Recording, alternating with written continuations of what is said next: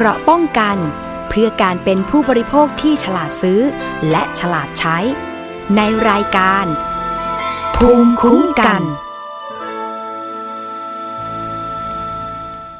สวัสดีค่ะคุณผู้ฟังต้อนรับเข้าสู่รายการภูมิคุ้มกันรายการเพื่อผู้บริโภคค่ะพบกับดิฉันค่ะปริมอภิคณาบุราริศวันนี้นำเรื่องของมาตรฐานระบบโฮมไอโซเลชันมาฝากกันเพราะว่าตอนนี้ตัวเลขผู้ป่วยนี่โอ้โหเพิ่มขึ้นเรื่อยๆเลยนะคะตอนนี้เนี่ยแต่ละคนก็บอกถึงปัญหาที่โทรไปที่สปสช.นะคะอย่างเช่นเบอร์หนึ่งสามสามศูนย์เนี่ยติดยากจังเลยนะคะทีนี้จะมาบอกกล่าวกันนิดนึงนะคะมันจะมี คิว อาร์ Code ให้คนที่นี่แหละค่ะ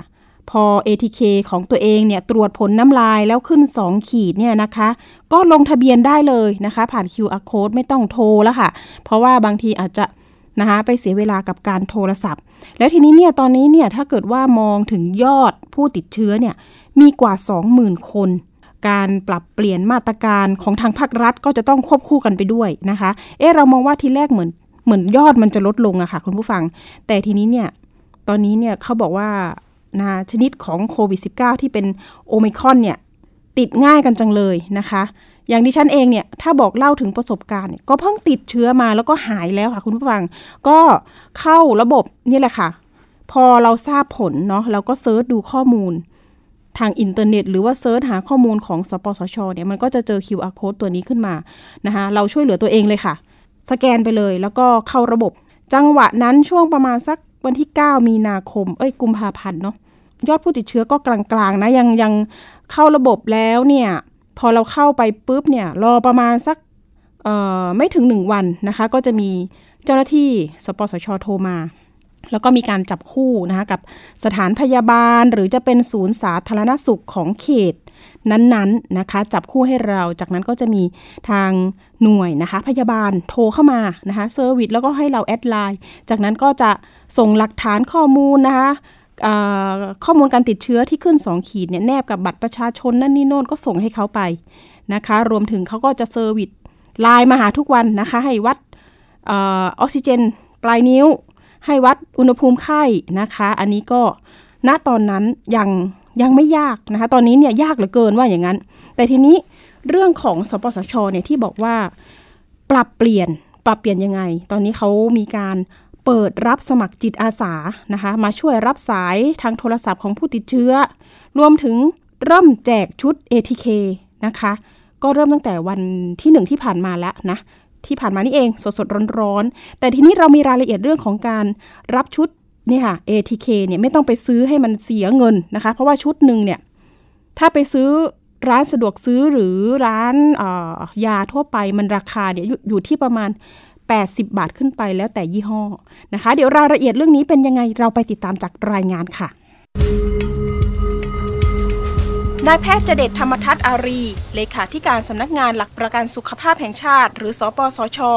ระบุถึงแนวทางการแจก เอ ที เค ให้ประชาชนกลุ่มเสี่ยงทุกสิทธิรอบสองให้ประชาชนเข้าถึงการตรวจโควิด สิบเก้า ด้วยตัวเองสปสช.ได้ร่วมมือกับหน่วยงานที่เกี่ยวข้องเช่นสภาเภสัชกรรมธนาคารกรุงไทยให้ช่วยกระจายชุดตรวจ เอ ที เค ผ่านร้านยาคลินิกพยาบาลคลินิกกายภาพบำบัดหน่วยการแพทย์หน่วยบริการอื่นๆไม่น้อยกว่า สองพัน แห่งโดยสปสช.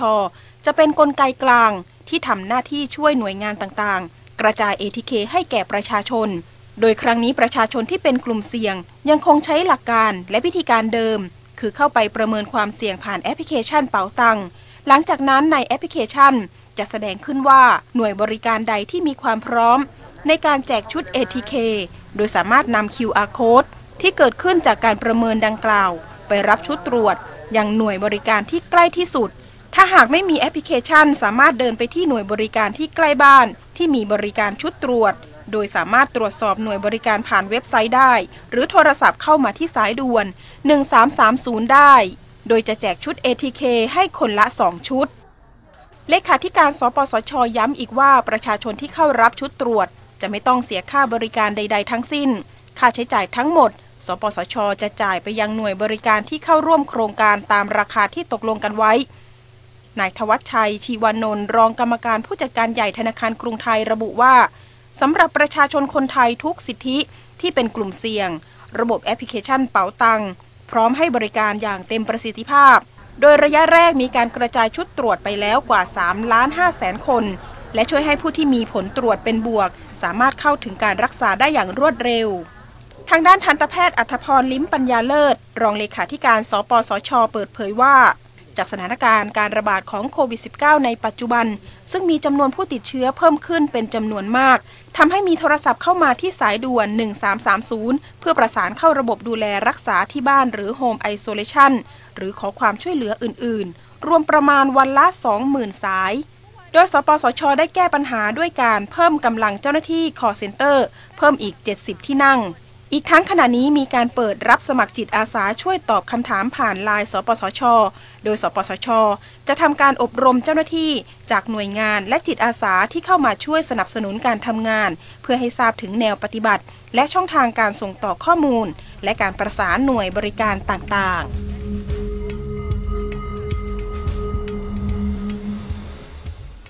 ค่ะนี่ก็เป็นข้อมูลจากทางหน่วยงานสปสช.นะคะซึ่งตอนนี้ก็มีความพยายามนี่แหละค่ะที่จะบริการประชาชนแต่อย่างไรก็ตามเนี่ยคือทำงานมากันยาวนานเหมือนกันเนาะเรื่องโควิด สิบเก้า นี่มันก็มียอดลดลงปุ๊บตอนนี้ยอดพุ่งขึ้นอีกนะคะก็เห็นใจหน่วยงานนะคะทุกหน่วยเป็นอย่างยิ่งนะคะยังไงประชาชนเนี่ยเราก็ต้องนี่แหละค่ะกาดอย่าตกใส่แมสนะคะคุณผู้ฟัง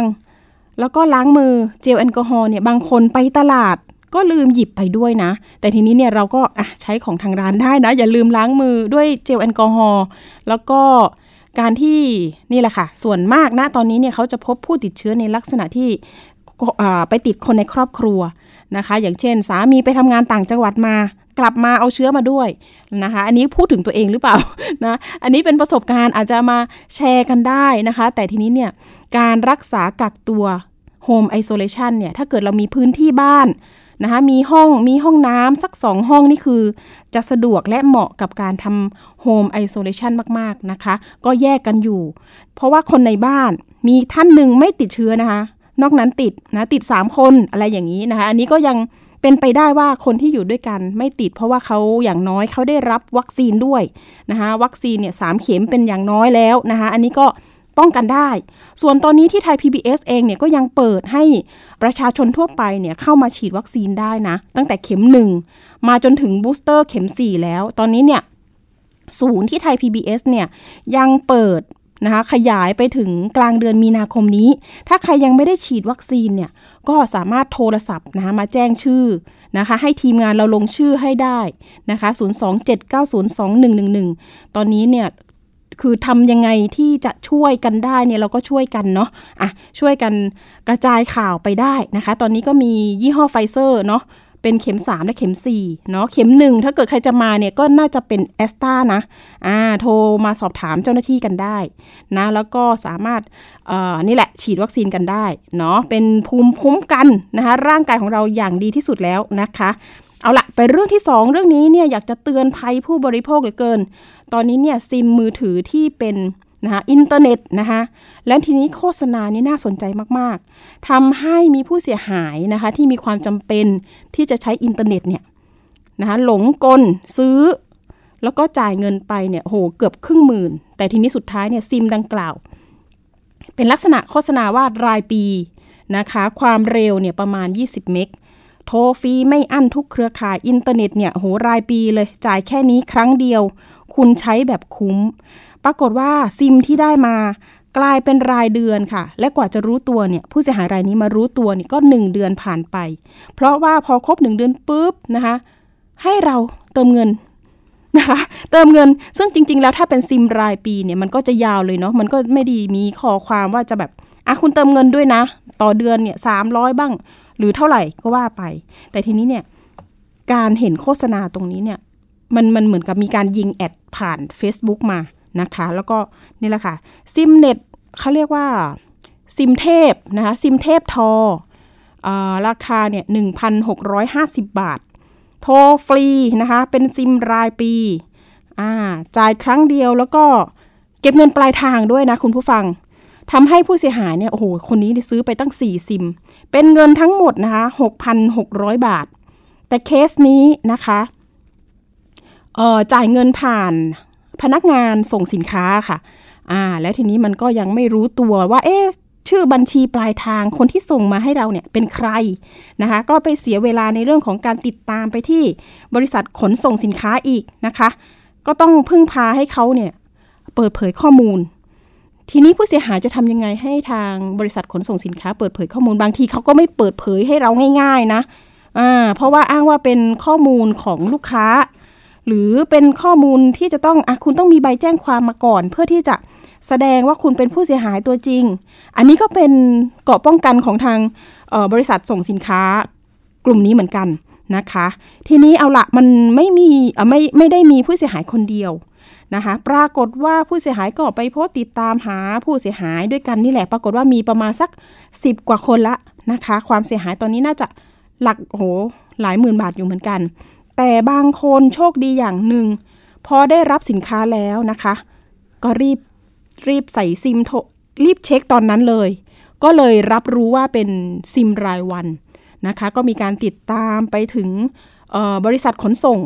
นะคะจนคือคือตามจิกทุกวันว่าได้นะคะไม่ใช่ตามวันเดียวแล้วได้เลยนะมีความพยายามติดตามจนทราบว่าปลายทางเนี่ยเป็นใครที่ส่งสินค้าให้เรานะคะอ่ะเดี๋ยวเรามีผู้เสียหายสองท่านนะแต่ท่านแรกเนี่ยจะเป็นผู้เสียหายที่เสียเงินไป หกพันหกร้อย บาทอันนี้ก็ตั้งใจซื้อให้กับคุณลูกที่เรียนออนไลน์นะคะ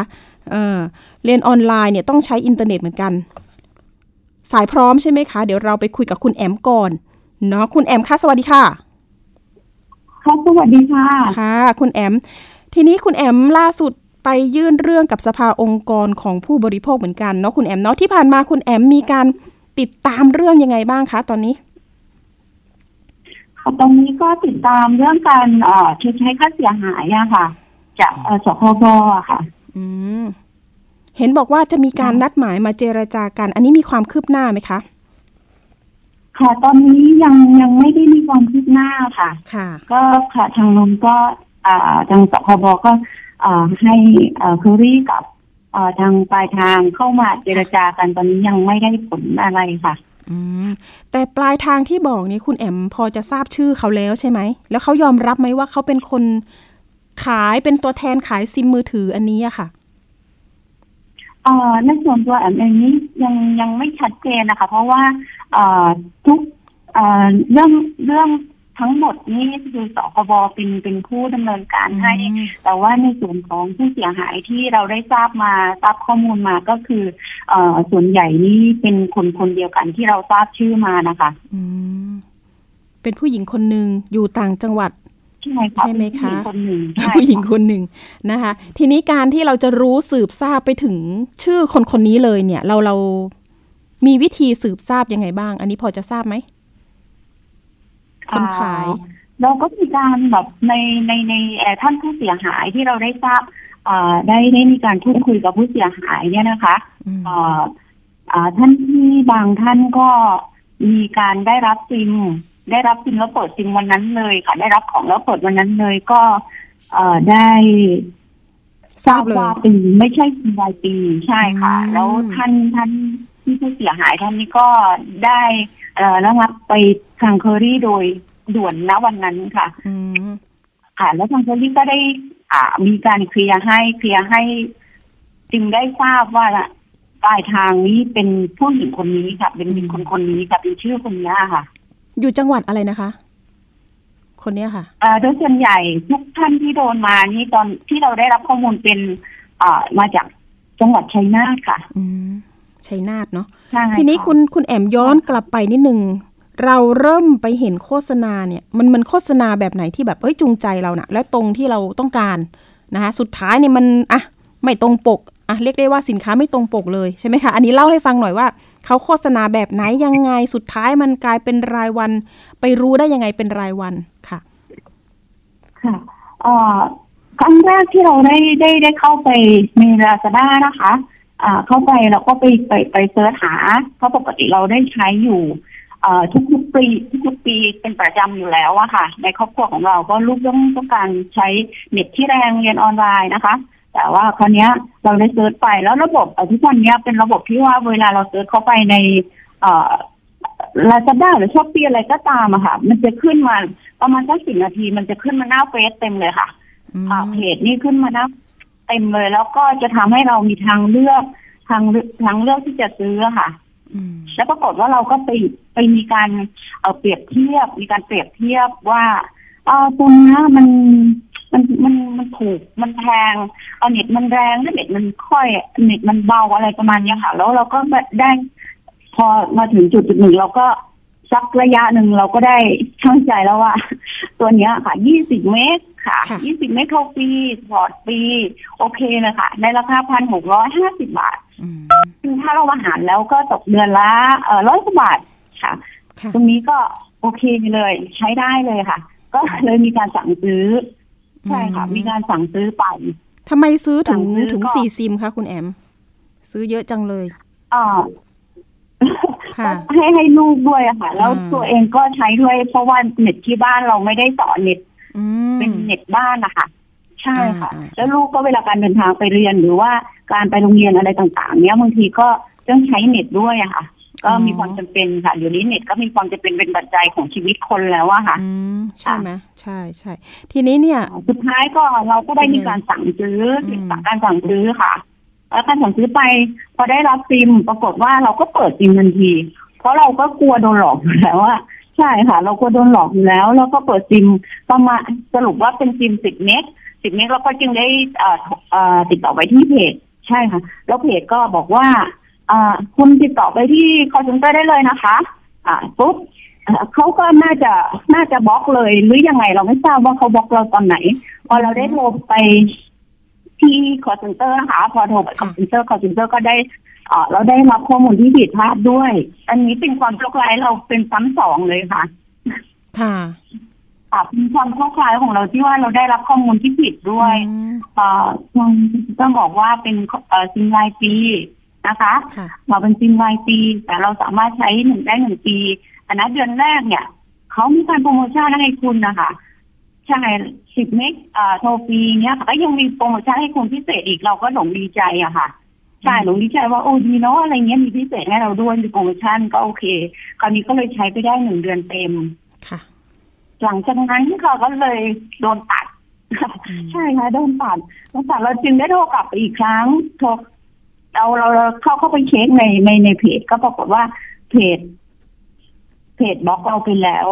ใช่ค่ะแล้วเราก็ได้โทรไปที่ call center ปรากฏว่าอันนี้ชัดเจนเลยค่ะพนักงาน call center บอกว่าเอ่อคุณโดนหลอกแล้วค่ะใช่ค่ะอันนี้เป็นซิมรายรายเดือนปกติเลยค่ะรายเดือนปกติเลยค่ะที่ที่มิจฉาชีพหลอกมาขายให้คุณอะไรประมาณนี้ค่ะเราก็เลยได้ทราบณวันนั้นเลยค่ะผ่านไปหนึ่งเดือนแต่บางท่านบางท่านก็ผู้เสียหายบางท่านก็เอ่อเขาก็ทราบวันนั้นเลยเพราะว่าเขาไม่ไม่ได้รับข้อมูลแบบเราอะค่ะบางท่านเขาก็ทราบแล้วก็มีการแบบเอ่อ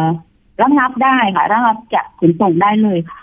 ค่ะคือ call center คนแรกเนี่ยจริงๆแล้วเนี่ยเขาเขาบอกว่ายืนยันว่าเป็นซิมรายปีทำให้เราเอ๊ะค่ะใช่ไหมที่บอกว่าข้อมูลอาจจะผิดพลาดตั้งแต่แรกทีนี้เราก็มองว่าเอ๊ะคนนั้น call center จริงไหมเบอร์ที่โทรเข้าไปเนี่ย call center จริงหรือเปล่า call center ของซิมมือถืออันนี้อะค่ะใช่ไหมอันนี้เป็นเบอร์จริงหรือไม่ไม่ใช่มิจฉาชีพมาหลอกเราอีกนะโอเคใช่ค่ะเพราะที่แรกเราก็แบบว่าเขาบอกว่าให้โทรเข้า call center เราก็ถามว่าเบอร์อะไรคะแล้วเขาบอกว่าเบอร์เบอร์ call center ของครูเลยค่ะเราก็เลยจึงได้โทรไป call center บุกของทูจริงๆเพราะว่าเป็นเป็นเบอร์ที่เราได้เมมอยู่ในโทรศัพท์อยู่แล้วเมื่อเกิดปัญหาเราได้โทรได้ทันอะไรประมาณนี้ค่ะเราก็จึงได้โทรไปโทรไปเราจึงได้รู้ว่าอ๋อมันไม่มันมันมันตามที่เขาแจ้งมาเราก็เลยแบบสบายใจค่ะเขาใช้มาหนึ่งเดือนเต็มจริงได้รู้ว่าโดนหลอกค่ะโดนตัดค่ะทั้งสี่ซิมนี่คือเปิดใช้ทั้งหมดแล้วถูกไหมก็คือใช้มาครบหนึ่งเดือนทั้งหมดเหมือนเหมือนกันใช่ค่ะเพราะมิจฉาชีพเขาบอกว่าซิมตัวนี้ไม่ต้องไปไม่ต้องไปเปิดใช้บริการที่ที่ศูนย์นะคะเดี๋ยวเดี๋ยวทางนี้จะมีการแบบลงทะเบียนให้เรียบร้อยเลยทางเราก็คิดว่าแบบเอ๊ะแบบดีจังเลยอะค่ะดีจังเลยเขาเราไม่ต้องไปลงทะเบียนเองหรือว่าเราไม่ต้องไปเราไม่ต้องให้บัตรประชาชนใครไปไปลงอะไรประมาณนี้ค่ะ ใช่ใช่ใช่บางที่อ่ะเขาก็มีการให้บัตรประชาชนขอบัตรบัตรเลขบัตรประชาชนเนี่ยซึ่งตรงนี้เราก็ไม่ไม่ไม่ให้อยู่แล้วแหละแต่ว่าโดยส่วนใหญ่เราก็จะไปเปิดที่ศูนย์เราต้องมีการเดินทางเปิดที่ศูนย์นะคะแต่ว่านะวันนี้เราดีใจเราก็แบบมีความที่แบบเออดีใจเนาะแบบเอ้ยเราไม่ต้องไปต้องไปเปิดเองอะไรอย่างเงี้ยมันมีคุณแอมคะทำให้เราสะดวกสะดวกสบายนะคะได้ได้คุณแอมแล้วตอนนี้ได้เช็คไหมว่าซิมที่เราถืออยู่เนี่ยมันเป็นชื่อใครอะค่ะที่ลงทะเบียนนะคะ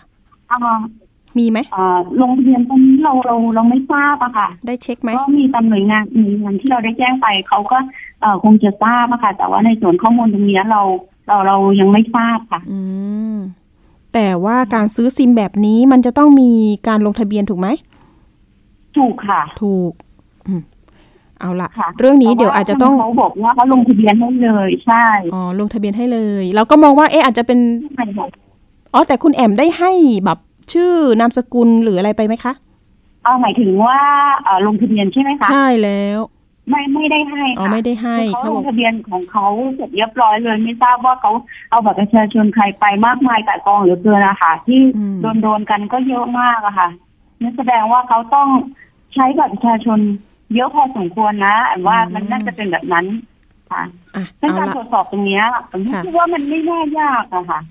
ค่ะได้ตอนนี้เราก็แจ้งไปทางสคบแล้วนะคะแล้วก็สภาองค์กรของผู้บริโภคแล้วเช่นกันเนาะรวมถึงบริษัทค่ายมือถือนี้ก็แจ้งไปแล้วเรียบร้อยเนาะค่ะค่ะเอาล่ะเดี๋ยวเรามีสายของคุณชาตินะคะซึ่งคุณชาติเนี่ยก็เป็นลูกค้าคนหนึ่งนะคะที่ซื้อซิมดังกล่าวแต่ปรากฏว่าก็ทราบตั้งแต่ต้นเลยว่าเป็นซิมไม่ใช่ซิมรายปีนะคะกลายเป็นซิมรายเดือนแล้วก็มีการติดตามเพื่อที่จะนะคะอ่ะเรื่องเงินคืนเนี่ยอาจจะเป็นเรื่องเล็กละแต่ทีนี้ก็คืออยากจะสืบสาวไปถึงคนที่อยู่ปลายทางที่เป็นคนส่งสินค้าหรือว่าคนขายตัวจริงนะคะว่าเป็นใครนะคะเป็นผู้ก่อเหตุทำมากี่คนแล้วได้เงินไปเท่าไหร่อันนี้ต้องมาดูกันว่าเป็นภัยอะค่ะเป็นภัยต่อผู้บริโภคอย่างมากเอาละเรามีสายของคุณชาตินะคะสวัสดีค่ะคุณชาติคะครับผมสวัสดีครับค่ะคุณชาติมีคุณแอมอยู่ด้วยเนาะเดี๋ยวเราเล่าไปพร้อมกันคุณชาติยังยังครับผมสวัสดีคุณแอมครับค่ะอย่างเคสของคุณชาตินี่อยากจะสอบถามนิดนึงว่าเรามีวิธีการตั้งแต่เริ่มต้นยังไงในการเช็คแล้วก็ทราบได้รวดเร็วอะค่ะคุณชาติคะ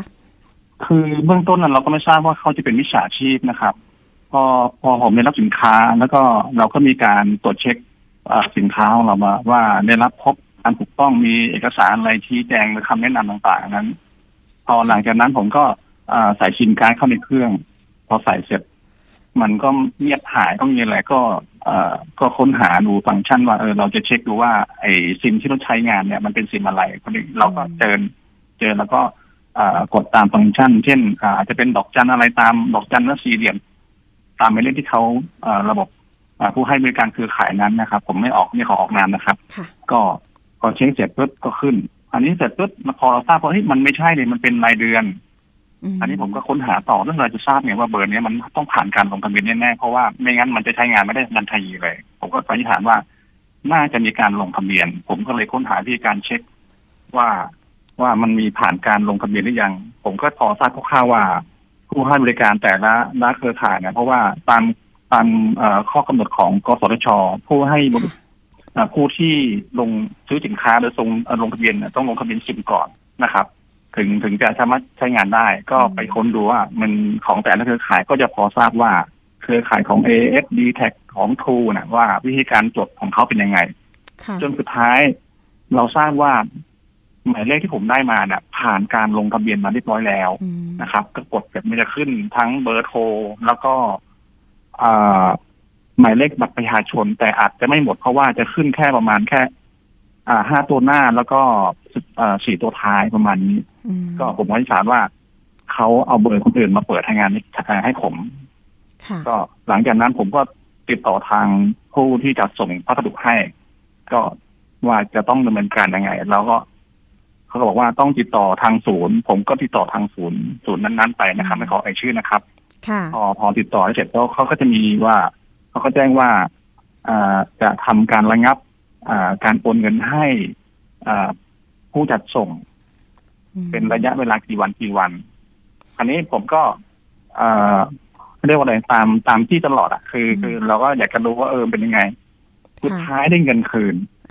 พอมาเช็คในระบบแอปของธนาคารเราก็เลยทราบว่ามันไม่ใช่ของของอ่าผู้จัดส่งที่ที่ที่รับส่งสุดท้ายเราเนี่ยแต่กลับกลายว่าเป็นชื่อคนหนึ่งผมก็ค้นหาดูจนทราบชื่อว่าคู่ที่ส่งมานะเขาเป็นใครทำงานอยู่ที่ไหนอยู่จังหวัดอะไรนะครับกับผมแล้วก็ก็สาวเรื่องต่อจนสุดท้ายจนทราบถึงตัวญาติพี่น้องเขาก็ได้มีการพูดคุยจนทราบว่าเขาเนี่ยรับจ้างเปิดบัญชีเป็นคือเป็นหน้าม้านะครับผมก็เลยผมก็ขอคุยกับเขาว่าเออทำไมทำอย่างนั้นก็มีเขาเรียกว่าเขาก็ขอโทษผมถามว่าคุณทราบไหมว่ามันมันเสียหายมันประชาชนหรือได้รับความเดือดร้อนจากการกระทำดังกล่าวเนี่ยเพราะว่าเขาก็บอกเขาไม่รู้เขาบอกว่าไม่คิดว่ามันจะเกิดเหตุการณ์นี้เกิดขึ้นผมก็บอกอ่ะงั้นคุณลองไปติดต่อทางธนาคารดูนะว่าขอเช็คสเตทเมนต์ดูมาว่าเป็นยอดเงินเท่าไหร่ตอนแรกผมคิดคร่าวๆประมาณห้าล้านแต่ที่ดูมาเป็นสิบล้านครับสิบล้านเงินหมุนเวียนว่ามีใช่เยอะมากครับเขาบอกว่าน่าจะเป็นในกลุ่มของพนันออนไลน์หรือโต๊ะบอลอะไรต่างๆที่จะเข้ามาเพราะเงินแต่ละครั้งก็เป็นแสนสามหมื่นจะมีแค่ของผมกับคุณคุณสมาชิกท่านหนึ่งนะครับที่ผมไม่ขอไม่ขอไม่ขอเอ่ยนามนะครับก็ได้รับการโอนคืนเงินกลับมาครับผมไม่น่าจะเยอะชวนหมายถึงว่าคนที่ได้รับเงินคืนดูแล้วประมาณกี่คน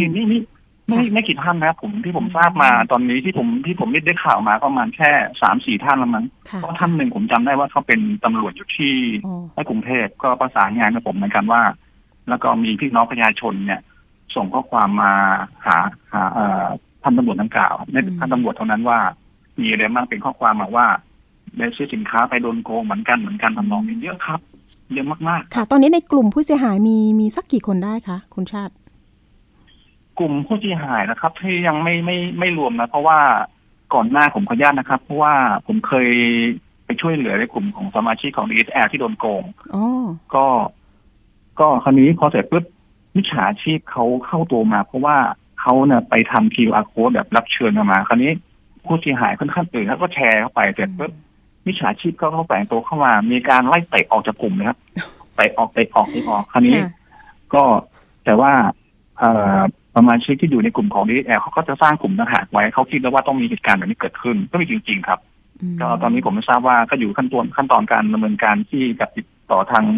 สอพนะครับที่ดำเนินดำเนินการในการสอบสวนหรืออะไรก็อยู่ในบนการของเขาตอนนี้ผมไม่ได้อยู่ในกลุ่มแล้วก็เลยไม่ทราบความเคลื่อนไหวครับก็เป็นตำรวจไซเบอร์เนาะที่มีหน้าที่ตรวจเช็คตรงนี้แหละแล้วทีนี้เรื่องของกสทช.นี่เขาบอกว่าการลงทะเบียนซิมเนี่ยอย่างน้อยเนี่ยอาจจะต้องเปิดได้แค่ห้าเบอร์หรือเปล่านะคะแต่เดี๋ยวเราต้องเช็คข้อมูลอีกรอบนึงว่ายังไงอ่าขอขออนุญาตนะครับคือผมผมสันนิษฐานนะครับว่าปกติแล้วการลงทะเบียนเนี่ยอย่างอย่างผู้ให้บริการรายอ่าเครือข่ายหนึ่งเนี่ยเขามีวิธีการลงผ่านลงทะเบียนโดยอ่าหนึ่งคือสามารถลงโดยที่ช็อปสองสามารถลงที่เซเว่นสามสามารถลงด้วยตัวเองนะครับส่วนอันที่สามเนี่ยผมผมว่าผมสามารถทำได้นะเป็นร้อยสินผมก็ทำได้ครับผมลงออนไลน์ใช่ไหมสแกนผมก็เป็นร้อยสินผมก็ลงได้ครับโดยมันเพราะว่าในระบบระบบตัวเนี้ยของผู้ให้บริการเขาไม่ใช่ฐานข้อมูลของกรมการปกครองเขาไม่ทราบหรอกว่าคนนั้นเป็นใครหรือยังไงปลอมเลขมาเขาก็ไม่ทราบหรอกครับอาจจะลงได้โอ้โหเป็นสิบเป็นร้อยหมายเลขหรือไม่ใช่ครับใช่ผมก็สันนิษฐานว่าจะเป็นน่าคิดว่าเขาน่าจะเอาบัตรมาสแกนแล้วก็มีการตัดต่อภาพเอาเอาโพลิช็อปมาลงเอาหมายเลขมาใส่พิมพ์คนนี้ชื่อคนนี้ช่วงนี้แล้วก็พอเวลาถ่ายบัตรลงที่กับมือถือเนี่ยเสร็จปุ๊บมันก็จะมีสแกนระบบ เอ ไอ ถ้าใบหน้าเราเนี่ยมันตรงกับตรงที่รูปบัตรประชาชนเนี่ยมันก็คงให้ผ่านนะครับผมเดาประมาณเช่นนั้นแต่ว่าอาจจะไม่ใช่ที่ผมคิดก็ได้แต่ว่าแนวทางผมว่ามันน่าจะเป็นอย่างนั้นนะครับผมแล้วย้อนไปนิดนึงคุณชาติอ่าย้อนย้อนไปนิดนึงการที่เราจะตามจากบริษัทขนส่งให้ได้รวดเร็วนี่คือมีวิธียังไงคะปกติแล้วเนี่ยบางคนนะตามตามเนี่ยเขาไม่ให้ความร่วมมือเลยก็มีถูกต้องครับเพราะว่าอ่าอันนี้ผมผมก็เอ่ยชื่อได้ไหมหรือเอ่ยไม่ได้ครับผมบริษัทขนส่งเหรอคะใช่ครับผม อืมได้ได้ได้เมื่อกี้เอ่ยไปแล้ว ไม่เป็นไรเป็นข้อเท็จจริงเนาะอ่าเอาอันนี้อันนี้อันนี้คือคือเรื่องจริงนะครับผมขอก็ก็ยืนยันว่ายืนยันว่าเป็นเรื่องเป็นเรื่องจริงนะผมได้รับได้รับอ่าเขาเรียกว่าผ่านเหตุการณ์นั้นมาแล้วก็เบื้องต้นตอนที่ผมได้รับพัสดุตรวจสอบเสร็จปุ๊บเป็นมันไม่ตรงกระบอกเลยผมก็แจ้งทางเคอรี่นะครับขออนุญาตนะครับเคอรี่นะครับเอ่อก็แจ้งเคอรี่เคอรี่บอกว่าคุณพี่ต้องติดต่อที่ศูนย์เลยติดต่อเสร็จปุ๊บคราวนี้ทางที่ศูนย์เขาจะบอกว่าเอ่อพี่บอกเขาไปว่าพี่โดนโกงสินไม่ตรงปกอะไรประมาณนี้เขาก็จะมีการระงับสินค้าไอ้ไม่ใช่ระงับการโอนเงินให้เพราะว่าเหมือนคล้ายๆจะเป็นระบบ ซี โอ ดี นะครับอ่าเขาบอกว่าทางทางเคอรี่จะไม่โอนเงินให้ภายในสามหรือเจ็ดวันนะพวกเงินจะอยู่ในนั้นหลังจากนั้นผมก็ไล่จี้ตลอดเลยสามวันจี้สามวันจี้เพราะว่าเงินยังไม่เข้ากับตามจี้ประมาณเนี้ยสุดท้ายผมก็อยากจะทราบข้อมูลว่าไอ้ผู้จัดส่งน่ะเขาเป็นใครเพราะว่าปกติจัดส่งเนี่ยจะต้องแสดงบัตรประชาชนใช่ไหมครับใช่ค่ะบัตรประชาชนแล้วก็หมายเลขโทรศัพท์เพราะว่าเวลาสินค้าตีกลับเขาก็ต้องทราบอยู่แล้วว่าจะส่งที่ใครเพราะว่าถ้าผมเป็นเศษแล้วผมไม่ไม่ได้สั่งสินค้าก็ต้องมีการตีกลับไปที่ต้นทางก็ปลายทางเขาไม่รับผมบอกประมาณอย่างเงี้ยค่ะอันนี้ผมก็ไปแจ้งความว่าขอตรวจสอบข้อมูลส่วนบุคคลเพราะว่าในในในแต่ละหน่วยงานหรือทุกที่เนี่ยหรือหรือแม้แต่ผู้ให้บริการเนี่ยเขาก็จะเก็บข้อมูลของลูกค้าหรือข้อมูลของผู้ที่มาติดต่อเนี่ยไว้ซึ่งตัวเนี้ยมันก็จะขัดตรงพรบพรบส่วนบุคคลนะครับข้อมูลบุคคลข้อมูลบุคคลครับใช่ใช่แล้วก็เขาก็จะไม่ไม่ไม่ไม่เปิดเผยข้อมูลเพราะว่าอัตราโทษมันก็จะสูงถ้าเขาไม่มีเอกสารอะไรที่มาขอทราบข่าวจากเขาเพราะว่าเขาก็ไม่ไม่ไม่อยากจะให้เพราะถ้าให้เสร็จปุ๊บเขาอาจจะโดนฟ้องร้องอะไรว่าเออทำไมเปิดเผยข้อมูลเขาอะไรประมาณนี้ผมก็ไปแจ้งความลงบันทึกประจำวันแล้วขอว่าอ่ายื่นไปทางทางที่เคอรี่นะครับตัวแทนจนจนบัดนี้ผมยังไม่ได้รับการติดต่อทางทางที่เป็นเอกสารนะครับเป็นเปเปอร์เลยอันนี้ผมก็คิดว่าเอางั้นเราก็คงจะจะคงกระทุ้งถึงผู้บริหารผมก็แจ้งถึงผู้บริหารเลยทำถึงผู้บริหารสำนักงานใหญ่เลยเงียบก็หาเรื่องก็เงียบหายไปไม่มีการติดต่อจนถึงบัดนี้ครับอืมแต่ก็เป็นอีกแนวทางนึงที่เราจะแจ้งอย่างเช่นผู้เสียหายอย่างคุณแอมเนี่ยจะได้ทราบถึงแนวการตามเรื่องเนาะหรือว่าผู้เสียหายท่านอื่นๆด้วยนะคะแล้วทีนี้เนี่ยพอจะมีใครที่แจ้งความและเป็นอาญาเนี่ยพอจะมีในกลุ่มไหมคะเป็นคดีอาญาถึงไปถึงผู้หญิงคนนั้นนะคะที่อยู่ชัยนาทอะค่ะที่เป็นปลายทางเนาะเอ้ยเขาเรียกอะไรต้นทางที่ส่งของมาให้เราฮะอ๋อคือต้นต้นทางจุดที่ส่งสินค้านะครับต้นทางคือที่เคอรี่สาขาชัยนาทครับส่วนใหญ่ออกมาจากตรงนั้นหมดเลยครับผมแต่ว่าคราวนี้ผู้หญิงคนที่โอนเงินกับไม้ผมเนี่ยแต่เขาไม่ได้โอนนะครับคือหมายความว่าเขาเขาเขาคือเขารับจ้างเปิดบัญชีนะครับเปิดเปิดบัญชีให้แต่เราเชื่อได้เหรอว่าเขาเป็นเป็นผู้รับจ้างจริงหรือเขาทำเองหรือเปล่าอันนี้พอจะยังไงเราก็ยังไม่ทราบแต่เมื่อครู่ผมได้คุยกับคุณสมพรก่อนที่ที่จะจะโทรมาคุณสมพรเขาก็บอกว่าเขาได้คุยกับทางญาติผู้คนที่ผมทราบข้อมูลที่โอนชื่อมาให้เนี่ยก็วันนั้นเขานัดกันที่ที่กรุงเทพแล้วก็เจอกันโดยบังเอิญแล้วก็ไม่ให้คณะเจอกันเลยครับเจอเจอก็ทราบผู้ทางทางญาติเขาก็เอาข้อมูลมาให้เขาเก็บเป็นให้ดูยื่นให้ดูว่ามีการมีบัญชีการเคลื่อนไหวเป็นจำนวนเท่าไหร่เพราะผมก็ไม่เห็นนะเพราะว่าเมื่อกี้เพิ่งคุยกับคุณสมพรก่อนที่จะทางรายการจะโทรเข้ามาครับผม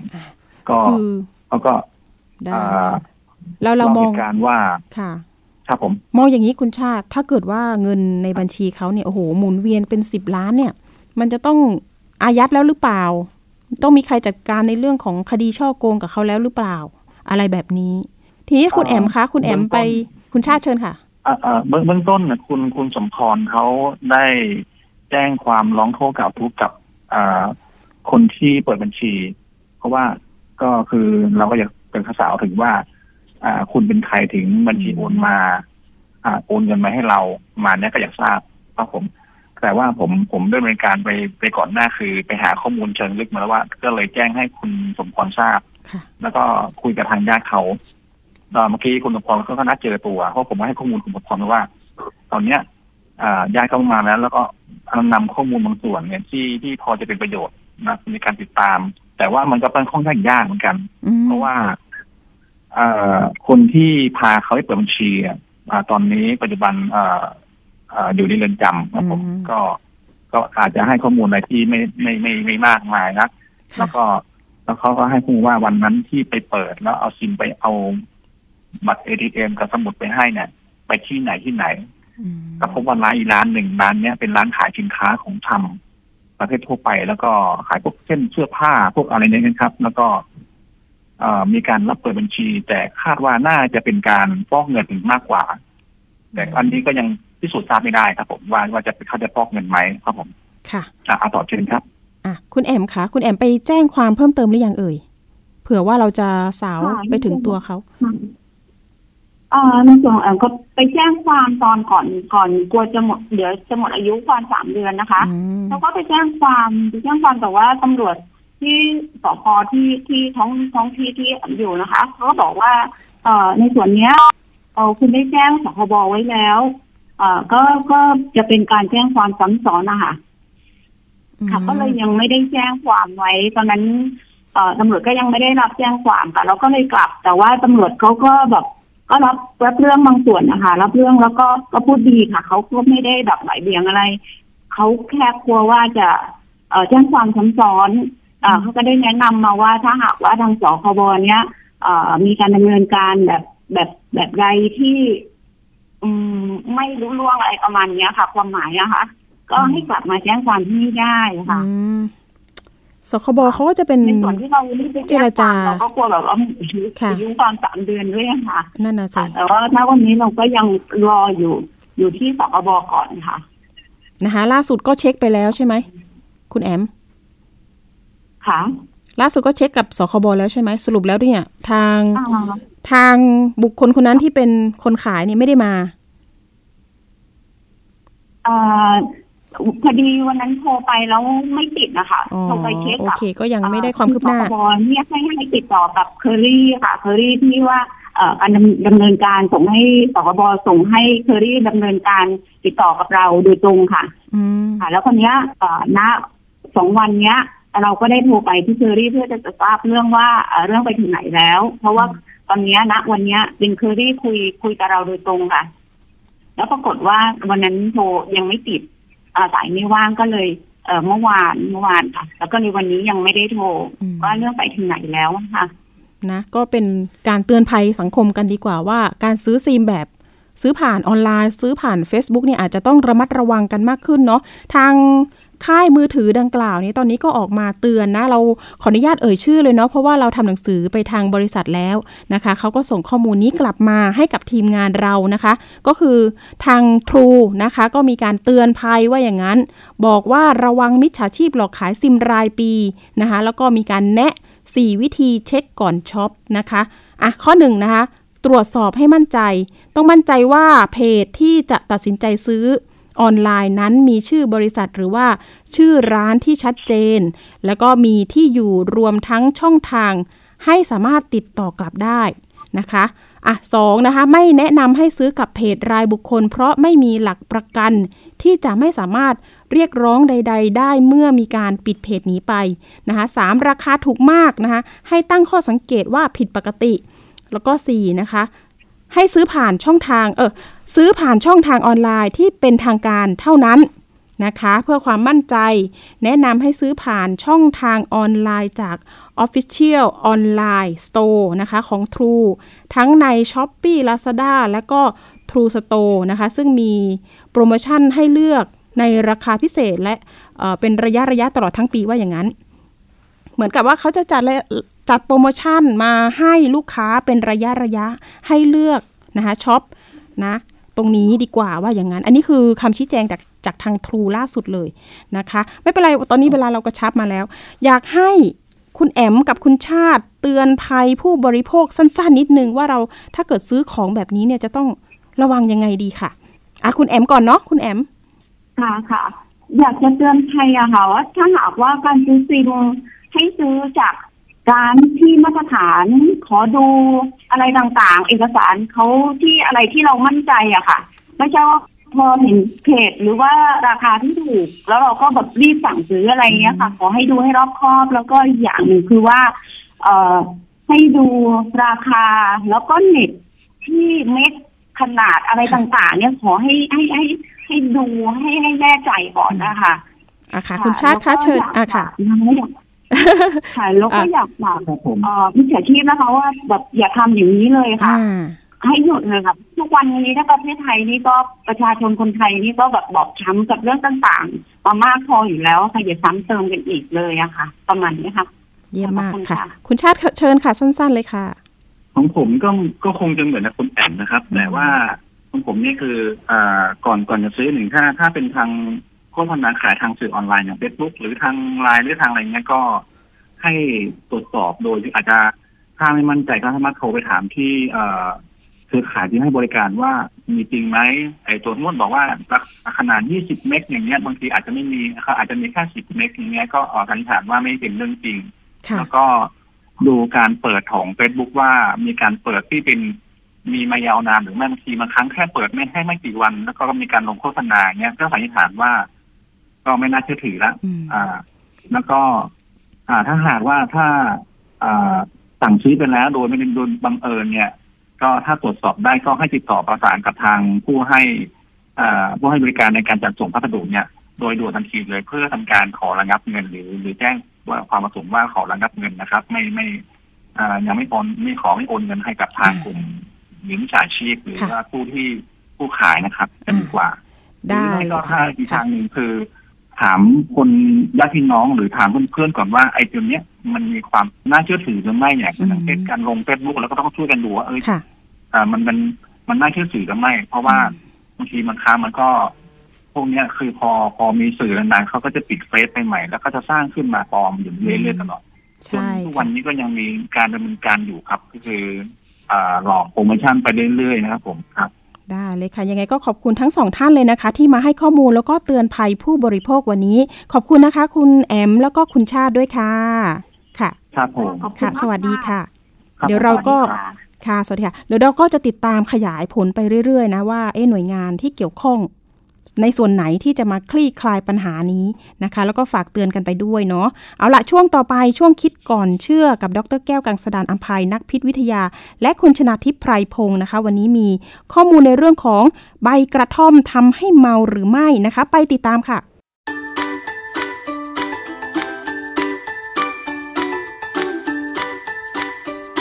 ค่ะช่วงคิดก่อนเชื่อ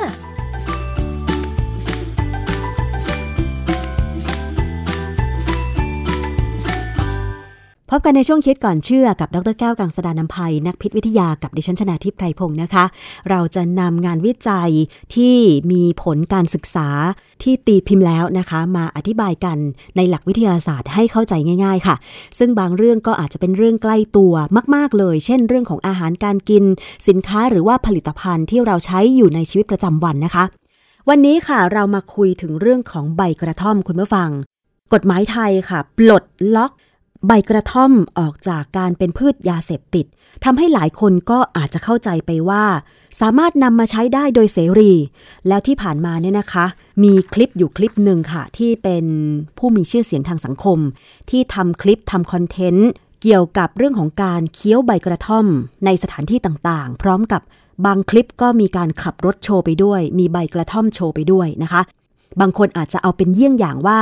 ในเมื่อคนมีชื่อเสียงทำได้แสดงว่าไม่ผิดใช่ไหมนะคะซึ่งเรื่องนี้แหละค่ะเป็นที่ถกเถียงกันในวงกว้างเป็นอย่างมากนะคะในแง่หนึ่งก็คือในเรื่องของหลักการทางวิทยาศาสตร์นะคะเราจะมาถามกันค่ะว่าจริงๆแล้วเนี่ยการที่กฎหมายไทยปลดล็อกใบกระท่อมไม่จัดเป็นสารเสพติดให้โทษความหวังในการใช้ประโยชน์จากสารสำคัญในใบกระท่อมคืออะไรมันทำให้เมาจริงหรือเปล่าหรือว่าไม่เมาตามที่หลายคนเชื่อไปแล้วต้องมาถามอาจารย์แก้วค่ะอาจารย์คะเรื่องของใบกระท่อมนี่เป็นยังไงคะอาจารย์ในทางกฎหมายเนี่ยตอนนี้ถือว่าใบกระท่อมหรือว่าพืชกระท่อมนี่มีสถานภาพทางกฎหมายยังไงคะอาจารย์ทางกฎหมายนี่ความหมายคือหลุดหลุดไปแล้วว่าใบเนี่ยปลูกได้เก็บใบมาขายได้แถวบ้านผมเนี่ยเขาเปิดท้ายรถกระบะขายใบกระท่อมกันเลยเพราะฉะนั้นเนี่ยใบกระท่อมเนี่ยพอคนเขาซื้อไปเขาอาจจะไปเคี้ยวแต่คนเขาก็แนะนำว่าอย่ากลืนนะเพราะเส้นใยมันแข็งมากแข็งแล้วเดี๋ยวทำอาจจะเกิดทำการอุดตันในทางเดินอาหารนะฮะก็ให้เคี้ยวแล้วก็เหมือนกับดูดน้ำ ที่มีรสชาติอะไรก็ไม่รู้นะผมไม่คิดว่ามันจะอร่อยหรอกแต่ว่าในน้ำเนี่ยมันคงจะมีสารที่เป็นสารเสพติดเอางี้ดีกว่าคือใบกระท่อมเนี่ยจริงๆเนี่ยถ้าเราไม่ไปใช้เขาเลยนะไม่ไปกินไม่เคี้ยวอะไรเลยเนี่ยมันก็ไม่มีความหมายอะไรมันก็ใบไม้แต่ว่าถ้าไปเคี้ยวแล้วไปเจอสารที่มันมีฤทธิ์ทำให้เราเสพติดได้เนี่ยเราก็ต้องติดมันคือถ้าไม่เคี้ยวเมื่อไหร่ก็จะเหมือนกับไม่มีแรงทำงานสารเคมีที่อยู่ในใบกระท่อมเนี่ยมันเป็นพี่น้องกับสารเคมีที่อยู่ในฝิ่นคือฝิ่นเนี่ยถ้าเราไม่ไปสูบมันเราก็ไม่ติดมันธรรมดากระท่อมแค่จับเฉยๆได้ไม่มีปัญหาแต่ถ้าเราเคี้ยวเมื่อไหร่เราจะเริ่มเสพแล้วแล้วมันก็เริ่มไปออกฤทธิ์กับสมองอาจารย์คะสารสำคัญในใบกระท่อมในทางวิทยาศาสตร์แล้วมีอะไรบ้างคะอาจารย์มันชื่อสารไมตราจินีนนะแต่อ่านได้หลายอย่างนะคือผมไปดูวิธีการอ่านคำว่าไมตราจินีนเนี่ยเขาอาจจะอ่านมิตราจินีนมิตราไกนีนมิตราไกนายอะไรก็ได้นะแต่ว่าผมเนี่ยผมอ่านไมตราจินีนซึ่งอ่านแบบเห็นปุ๊บก็อ่านอย่างเงี้ยแหละเพราะว่าลักษณะชื่อสารเคมีส่วนใหญ่ก็จะอ่านแบบนี้นะฮะมีไมตราจินีนและก็เซเว่นไฮดรอกซีไมตราจินีนสองอย่างเนี่ยเป็นสารกระตุ้นระบบประสาทเข้าไปจับกับตัวรับในสมองตัวรับเดียวกับมอร์ฟีนหรือโคดีอีนที่อยู่ในฝิ่นเพราะฉะนั้นมันก็ออกฤทธิ์เหมือนกันนะฮะเมื่อมันไปจับกับตัวรับในสมองแล้วมันจะทำให้คนที่ดูดเอาน้ำกระท่อมนี่มีอาการเป็นยังไงคะอาจารย์คือถ้าน้อยๆเนี่ยนะก็สนุกดีอาจจะสดชื่นนะฮะกระตุ้นอย่างที่นะฮะกระตุ้นคืออย่างที่คนที่ปากใต้เนี่ยที่เขาไปจะไปกรีดยางเนี่ยเขาก็จะเคี้ยวใบหนึ่ง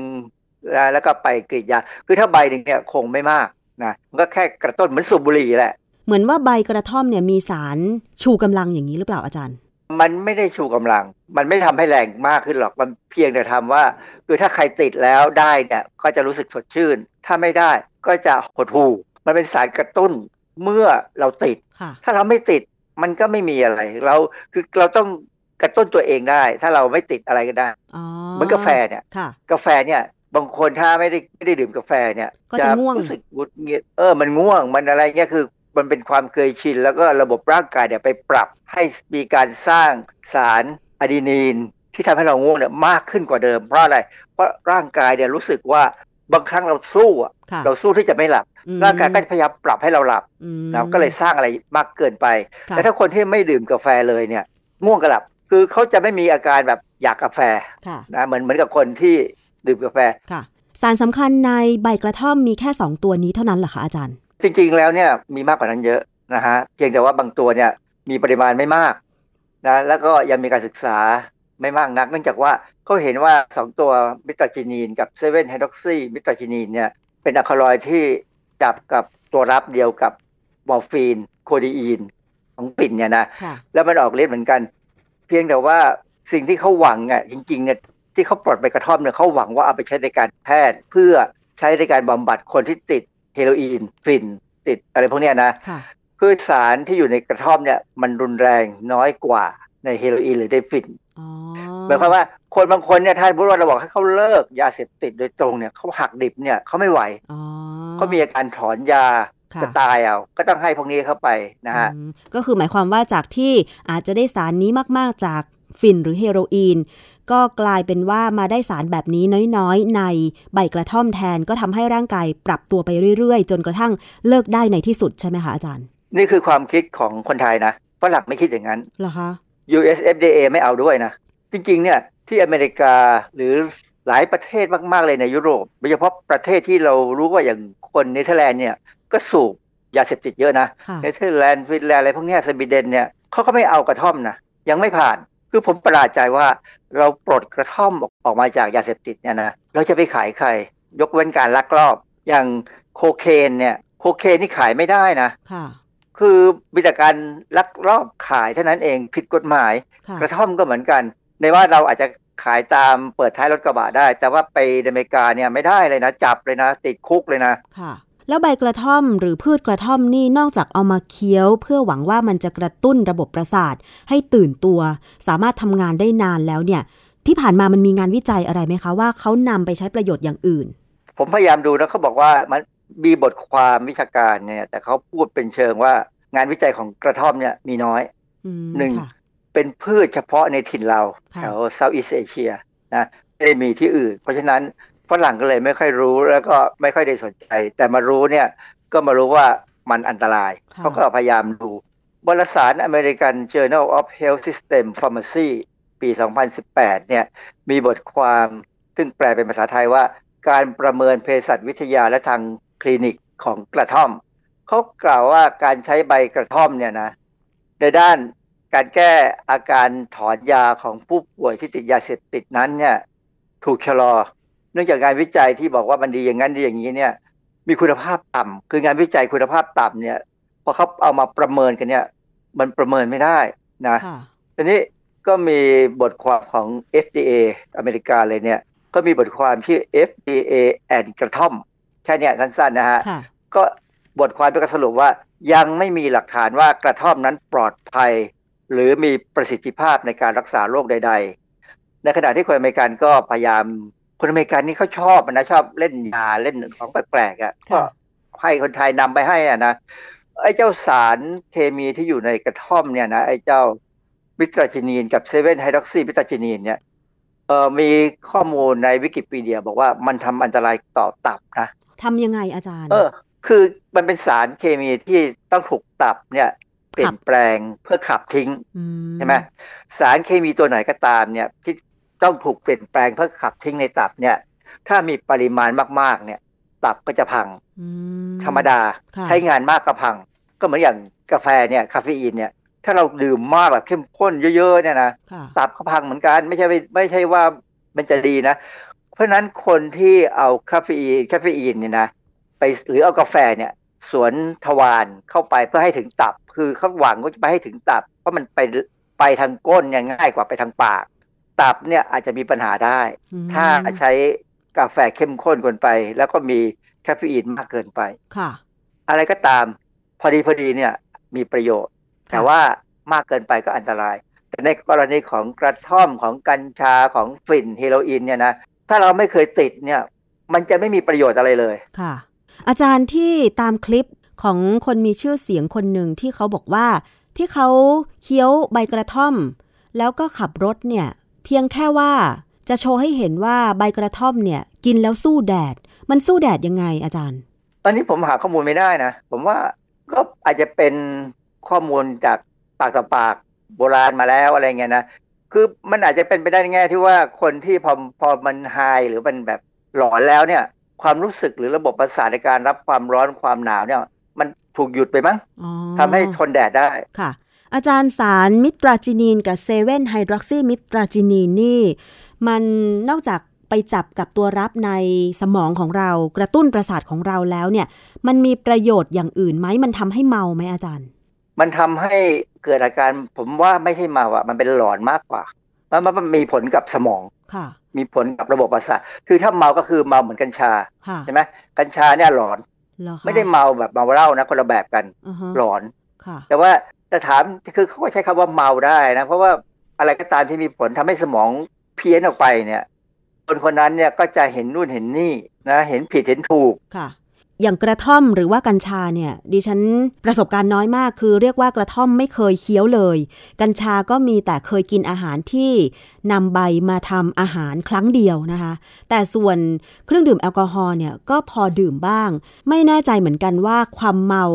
ของเมาจากพืชหรือสารเสพติดมันเหมือนกับดื่มสุราไหมอาจารย์เพราะว่าดื่มสุราคือพอมันเมามันจะเวียนหัวมันจะทรงตัวไม่อยู่เนี่ยอาจารย์จริงๆมันคงไม่เหมือนกันนะนะคือผมก็ไม่เคยมีประสบการณ์นะก็มีเคยดื่มเหล้าฟรีๆหน่อยนึงพอดื่มเข้าไปแล้วเนี่ยเราพยายามปรับตัวเองแต่เรารู้เลยว่าเราเคยคิดยังไงพอเราดื่มเหล้าเข้าไปแล้วเนี่ยเราจะคิดอีกแบบนึงซึ่งอันนี้อันตรายมากแต่ว่าผมคุมตัวอยู่เพราะว่าไม่ได้ดื่มมากผมเป็นคนดื่มเหล้าไม่ได้หรอกจริงๆดื่มเหล้าแล้วผมไม่เกรนมันมีผลกับสมองผมเพราะฉะนั้นผมก็เลยไม่ดื่มดังนั้นเนี่ยคือคือความมีผลทำให้สมองทำงานไม่เหมือนเดิมเนี่ยคนละแบบกันเพราะว่าตัวรับเขาคนละเรื่องกันนะ อ, อย่างของเหล้าเนี่ยไม่มีตัวรับมันเป็นผลของของไอ้เจ้าแอลกอฮอล์ที่ถูกเปลี่ยนไปเป็นอัลดีไฮด์ซึ่งอัลดีไฮด์เนี่ยทำให้ปวดหัวทำให้สมองนี่เพี้ยนไปกดสมองไปกดความรู้สึกอะไรเงี้ยนะแต่ในกรณีของกระท่อมของฝิ่นของกัญชาเนี่ยสารเนี่ยจะมีตัวรับ ซึ่งอยู่ในสมองหรืออาจจะบางทีอย่างกัญชาเนี่ยมีตัวรับที่อยู่ส่วนอื่นของร่างกายด้วยก็จะออกฤทธิ์กระตุ้นได้ทำให้เกิดกระบวนการซึ่งเดิมเนี่ยกระบวนการนี้ในร่างกายมีไม่มากอาจจะมีมากเกินไปอย่างกัญชาเนี่ยจริงๆแล้วเรามีสารบางอย่างที่มีฤทธิ์คล้ายๆกับสารที่อยู่ในกัญชา mm-hmm. เป็นสารธรรมชาติซึ่งมีประโยชน์แต่การที่เราเสพกัญชาเข้าไปเนี่ยมันได้พวกนี้มากเกินก็เลยกลายเป็นว่าทำให้เราอาจจะมีสมองที่ผิดเพี้ยนไปจากเดิมเพราะว่าเราได้สารจากกัญชาหรือกระท่อมมากเกินไปนั่นเองเพราะฉะนั้นค่ะอาจารย์เมื่อเราได้ยินข้อมูลเกี่ยวกับใบกระท่อมที่อาจจะมีการเผยแพร่กันต่อทางสื่อสังคมออนไลน์เยอะแยะมากมายซึ่งส่วนมากเนี่ยมีทั้งข้อมูลที่เป็นวิทยาศาสตร์และก็อาจจะมีข้อมูลที่บอกต่อๆกันมาว่ามันไม่ใช่สารเสพติดมันไม่ได้ทำให้เมานะอะไรประมาณนี้ค่ะเราสามารถใช้ประโยชน์จากสารในใบกระท่อมได้อาจารย์จะเตือนว่ายังไงคะบางครั้งนะฮะคือคนเขาก็พูดไปตามเพลงอ่ะคือไม่ได้มองตามวิทยาศาสตร์แท้ๆคือกระท่อมเนี่ยถึงปลดออกมาจากการเป็นสารเสพติดแล้วเนี่ยแต่น้ำกระท่อมเนี่ยนะถ้าเอาไปทำเป็นสี่คูณร้อยอย่างที่ปักใต้ใช้เนี่ยนะผิดกฎหมายเอาไปทำเป็นผลิตภัณฑ์อะไรขายก็ผิดถ้าเป็นอาหารเนี่ยผิดพรบอาหารของอย.นะยังไม่มีการอนุญาตนะฮะดังนั้นเนี่ยถ้าเราครองสติให้อยู่เนี่ยการที่จะสมมติไปกรีดยางเนี่ยจะให้มีกำลังเนี่ยกินข้าวก็เท่านั้นเองหรือว่าอยากจะสดชื่นก็อาจจะแค่จิบกาแฟหรือไม่อย่างนั้นก็อาจจะล้างหน้าล้างตาอันนี้ก็รู้สึกกระตุ้นให้มันสดชื่นได้ใช่ไหมอาจารย์คือกาแฟเนี่ยเป็นยาเสพติดที่ค่อนข้างจะอ่อนนะฮะแล้วถ้าไม่ได้ดื่มกาแฟเนี่ยมันก็แค่ง่วงเหงาหาวนอนซึ่งจริงไม่ได้ง่วงจริงหรอกเราแค่มีความรู้สึกแล้วก็เอาน้ำรูปหน้าน้ำแข็งเย็นๆเนี่ยหายผมก็เป็นมาแล้วผมก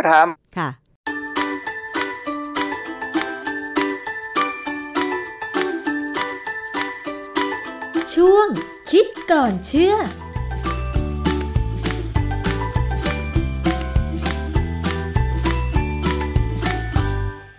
ค่ะขอบคุณข้อมูลจากคิดก่อนเชื่อนะคะเดี๋ยวเรามาติดตามเรื่องดีๆนะคะในสัปดาห์หน้าพบกับดิฉันใหม่แล้วก็เดี๋ยวจะนำเรื่องเตือนภัยนะคะเรื่องของผู้บริโภคนี่แหละค่ะมาฝากกันวันนี้ก็ฝากย้ำเตือนกันไปเรื่องของการซื้อสินค้าผ่านทางออนไลน์เช่นเดิมนะคะว่าต้องเช็คก่อนให้ชัวร์ก่อนที่จะโอนเงินนะคะเอาล่ะค่ะวันนี้ลาไปก่อนสวัสดีค่ะติดตามรายการได้ที่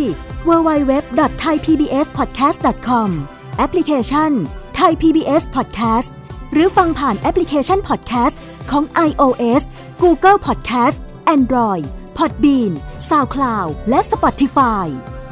ติดตามความเคลื่อนไหวของรายการและแสดงความคิดเห็นโดยกดถูกใจที่ เฟซบุ๊ก ดอท คอม สแลช ไทย พี บี เอส พอดแคสต์